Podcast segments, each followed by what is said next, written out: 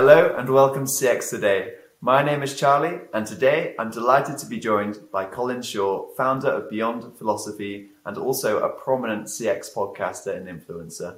Colin, it's great to have you join us today. How are you doing? Great to be on the show, Charlie. Yeah, looking forward to this. Yeah. Absolutely. And yeah, I'm really uh, excited to talk to you um, today because we're going to be talking about how organizations uh, can create more memorable customer conversations. And before this uh, conversation, I had a quick scour um, through a recent white paper uh, that you wrote, and it was it was fascinating. And I've, I've added a link uh, into the description uh, so viewers can check it out. But there was kind of one quote which really uh, st- uh, stuck in my mind when I read it, and that's we do not choose between experiences; we choose between our memory of the experience. So I was wondering maybe yeah. if you could expand on that point um, a little and tell us about the importance of memory and customer experience. Yeah, I you know what this I mean I as you know Charlie I've been doing this stuff for 20 odd years. Um, but this is probably the biggest thing I've learned personally in the last 10 to 15 years, okay? Uh, and and the, the quote that you mentioned is actually not my quote. It's from a, uh, a Professor Daniel Kahneman. And Professor Daniel Kahneman has won the Nobel Prize for behavioral economics. Um, and behavioral economics is is effectively sort of psychology and um, uh, and to do with how psychology and behavior links into money, okay, uh, or to the economy. Uh, um, so, and here's here's the real really fascinating thing. If you think about customer loyalty, customer loyalty is a function of memory, okay.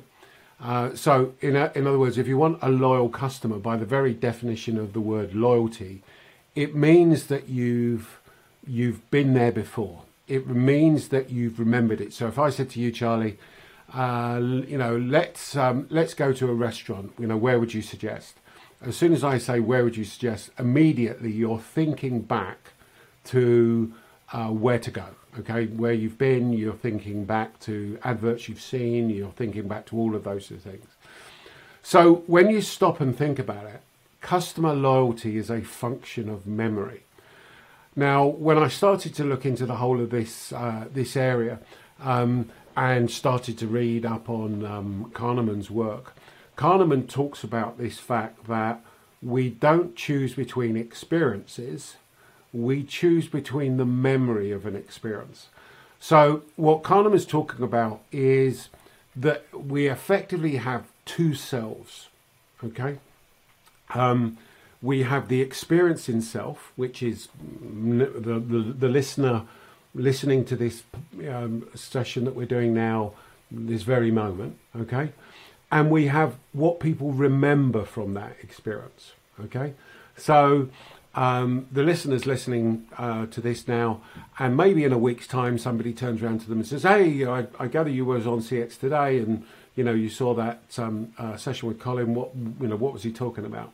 Um, and they may be able to recall what that is, but even in the word recall is thinking about well, what actually happened. So we have experiencing self and we have a remembering self.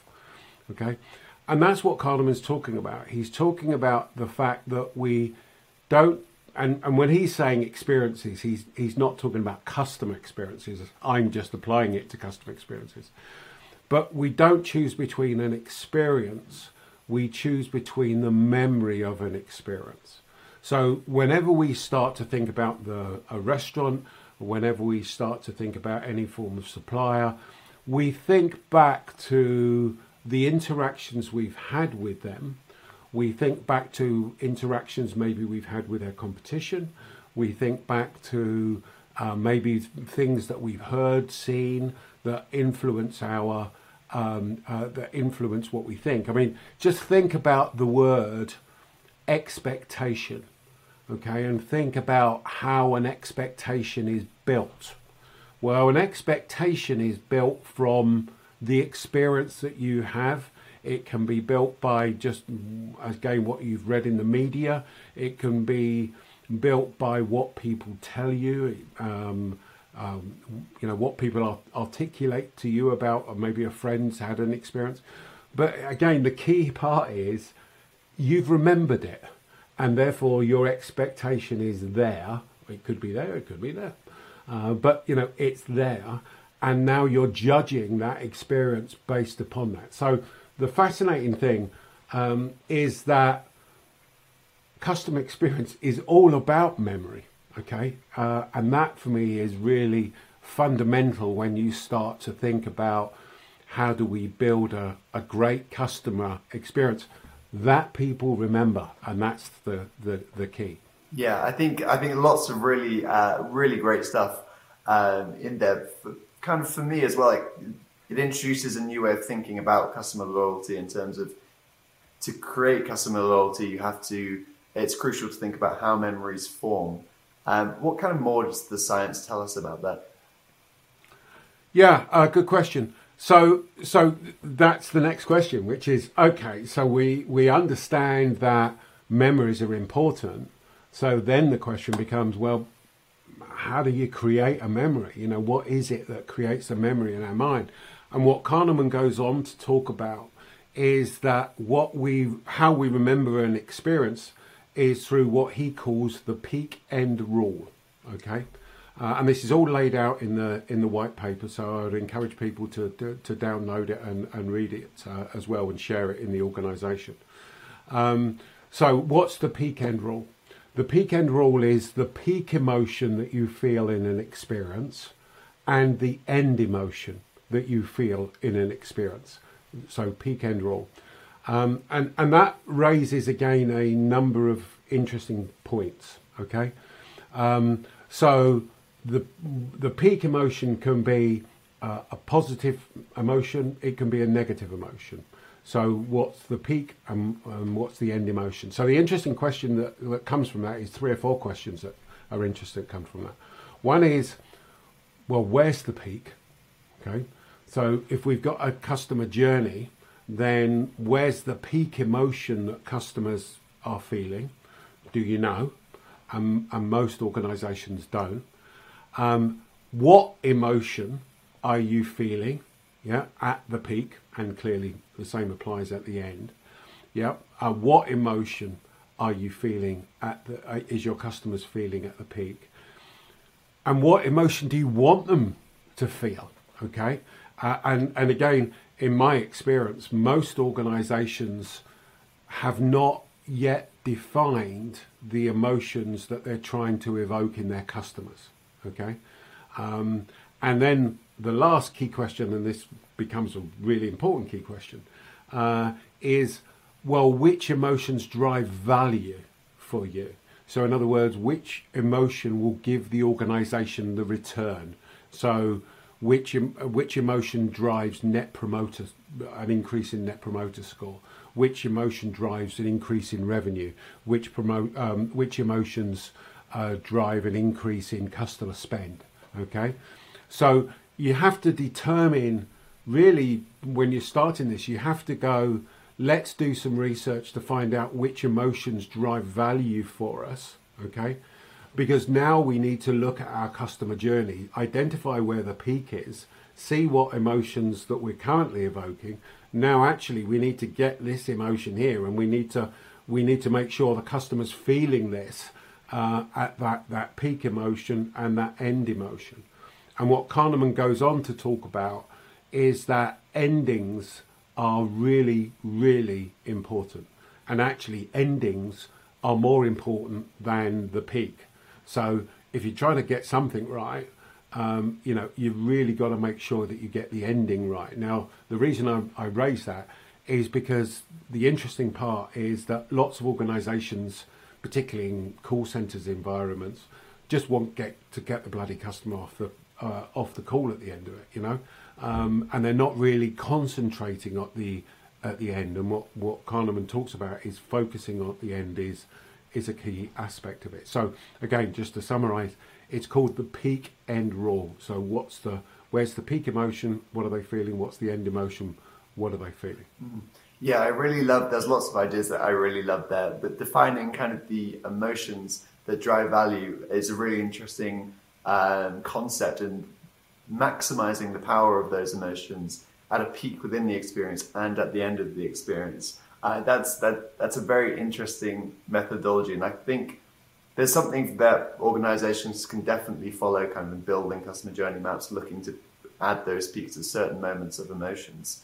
Um, but in terms of defining the emotions that drive value, how do you suggest a business goes about doing that? Yeah, so they they they have to um, they have to do some research basically, uh, and uh, and for me it's not the normal research. So the the challenge, and when I say not the normal research, um, what I mean by that is most research that organisations do is based upon correlation. Okay, so in other words, correlating one thing to another. Um, but what we find when you start to talk about emotions is you've got to look for causation. Okay, so what's the cause of things? So in other words, you a customer goes onto the website, you know, they can't find something, they're feeling frustrated, and therefore they they go off the website. Um, and, and there are when uh, when we look at that type of research, there are three aspects. There's the the the activity that the customer's doing, the part of the experience the emotion that the customer's feeling, and then um, what drives value. Okay, and the interesting thing here is that um, what we typically find as you get into this whole behavioural science field um, is that what customers tell you and what actually drives value can be very different. So the the example I always use is that you know Disney know that when they ask their customers what they want to eat at a theme park, Disney know people say they'd like to have an option of a salad. Disney also know that people don't eat salads when they go to theme parks. They eat hot dogs and hamburgers. Okay, so uh, my I've written seven books on the subject of customer experience. So I find this ironic that I'm just about to say this to you, um, uh, and that and that is the irony is sometimes you you shouldn't listen to your customers um, because they don't know what they want, or they're being affected by societal things and they can't necessarily articulate uh, what it want, what they want. But what we what we know is that uh, customers are driven by emotions. Okay, uh, and therefore you've got to try to use different techniques to get under the skin of what the customer is telling you. It's just not as easy. Uh, and here's a mistake that organisations make they, they, they talk about positive and negative emotions as if they're some type of bucket, okay? Um, and, and you really got to get into the detail of well, which emotion? So, is it trust? Is it cared for? Is it valued? You've really got to get into that emotion to make it actionable and, and being able to do things about it. Hmm.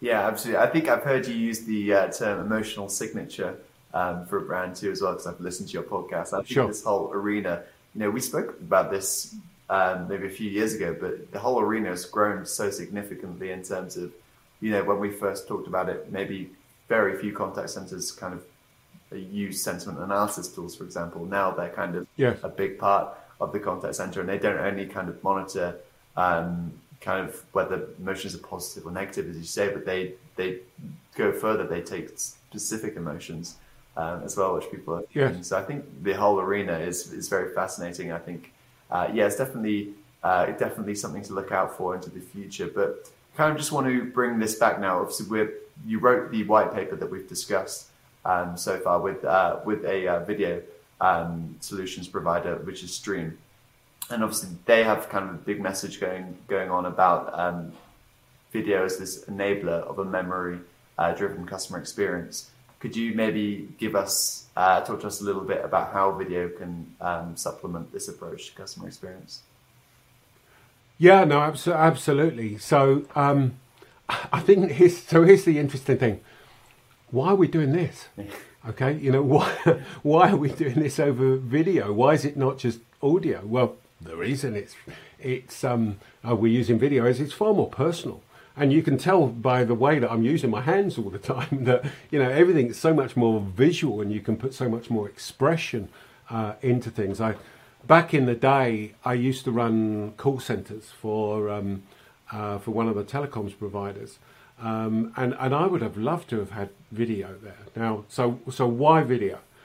Well, first of all, it's just a lot more personal. I mean, just you know, again, if you're the listener now, if you're watching this, just think to yourself, well, if this was audio, you, the danger is, is you're going to get distracted by things. This feels a lot more that we're, you know, we're speaking to you, the individual. So it's a lot more connection now. I mean, I, I, I split my time between um, the UK and America, and consequently, I'm, I'm, I'm talking to my family, um, my kids, uh, all the time over FaceTime. And if the connection between that, now that we can do that, you know, 20 years ago, you just have to make a three minute phone call because that's all you could afford.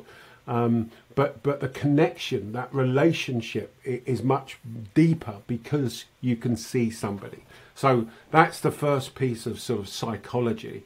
You can absolutely use video to build that more personal relationship. And if again, if I go back into my past, uh, then we were in the business to business environment, particularly in business to business. If you're talking to somebody on a regular basis, you can build up a, a, a much better uh, relationship with them. And, you know, that then ties back into if you, but just, we know that uh, communication is not just audio. Uh, I think they talk about something like 70% of communications being not audio. Okay. Um, so, so here's the thing. Uh, if you're an employee at the other end, you can start to see how the customer is feeling. Okay. So it's not just based upon a, a voice call, but you can see whether the customer is annoyed, whether they're happy, whether they're sad, etc. Now tie that back to the conversation we were just having. You know, now tie that back to identifying where the the peak is, identifying how the customer is feeling, and being able to do something about it. Clearly, using video, you can do you can interpret how the customer is feeling and do those uh, and build that peak end rule and therefore that memory in a much uh, much greater uh, much greater degree. A mm. couple of other areas that I would throw in. Uh, one that I think is a bit underestimated, and that is just the employee experience. So the employee not just having a constant stream of phone calls, but being able to see the customer, I think makes it better for um, better for the employee. And two other examples I would then give you using video from more practical perspective. And again, this this is my personal experience. And if I was running um, a business today, this is what I would be looking at. So one is I, I find it very difficult sometimes, and I'm sure I'm not the only one, to explain what a problem the problem is I'm having. So um, let me give you an example. Um, I was recently getting a camera installed in my car. So a front facing camera and a back facing camera, you know, for accidents and stuff like that. Uh, and I was trying to talk to the person at the other end and explain to them that I've got a SUV which has got, you know, a hatchback and therefore would the cable, if this is the front of the car, would the cable be hidden? And then when it goes into the hatchback, how is the cable hidden? Because I didn't want the cable running down. Now, just look at what I'm doing here, right? I'm, I'm literally showing you what the problem is, all right? Imagine if I was now taking this out and physically showing you my car and going that this is what the problem is. Now imagine that I'm just doing this over audio, okay? It's a lot more difficult. So the point I'm trying to make is this. By being able to, sh- the customer being able to articulate and show uh, the the uh, the company the problem that they've got, it's a lot easier for the for them to deal with that complaint efficiently. And again, go back to the white paper, build a memory that is a good memory, and particularly I would say now, because this is, in my view, this is in its infancy. Okay. Uh, and I, I would see just like FaceTime and everything else. Again, I'm not sure about you, Charlie.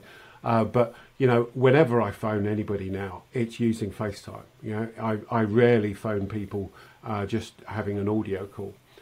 The last thing I would come to um, is the reduce the reduction in costs. Okay, uh, again, if I go back uh, 20 years ago, um, we we had a um, we had a field force that was going out fixing faults. Um, a customer would phone in, they would say the phone line's not working uh, and we would then send an engineer. The engineer would turn up on site and the engineer would have the wrong tools, or we sent the wrong type of engineer, and therefore we then had to send a different uh, engineer. Uh, again, being able to see what the problem is on that initial call, making sure and making the right diagnosis of what the problem is, uh, is key in saving costs because you can then either fix the problem because actually all you need to do is press that red button there and that solves the problem but you know because we didn't have video you couldn't see it before. Or making sure you're sending the right engineer with the right with the with the right uh, tools to be able to do it. So all of those things for me combine together uh, to go that video from a psychological perspective is a good idea. It help build it help builds uh, memories it help builds relationship and it's good for the organization from an employee perspective and it's good for the organization from a cost cost saving perspective. So uh, i think for all those reasons video as we're using now is is a is a great tool for people. Yeah absolutely. I think there's lots of uh, great uh, use cases as you mentioned there and also to your point of how video can evoke um, certain emotions. It kind of reminds me of a trend that I've seen in um, finance. Of uh, more finance companies are using um, video now, especially kind of stalwart banks, as they find it to be a very good tool for reassuring customers. And that's not yeah. they're kind of they're centralizing a lot of their human resource using video to of reassure them. And that's not something that digital disruptors do so much. So that's kind of a tool that they're using to almost stay ahead and of niftier, more agile companies. So I think I think yeah, lots of lots of really great uh, examples there. But I think that's a great place to end today's chat. It's been really fascinating uh, talking to you, Colin, as it always is. So thank you very much uh, for joining us today. No, great. It's been great being on the show. One of my favourite topics. So yeah, great, great to be on the show. And make sure you download the white paper and have a read. Yeah, absolutely, and uh, yeah, I'm sure. Um, yeah, again, I'll echo that statement about the um, the white paper, and also uh, check out your uh, podcast, uh, Colin, because I've also learned a lot from that um, too. But uh, yeah, for now, thank you everybody for watching, uh, and bye.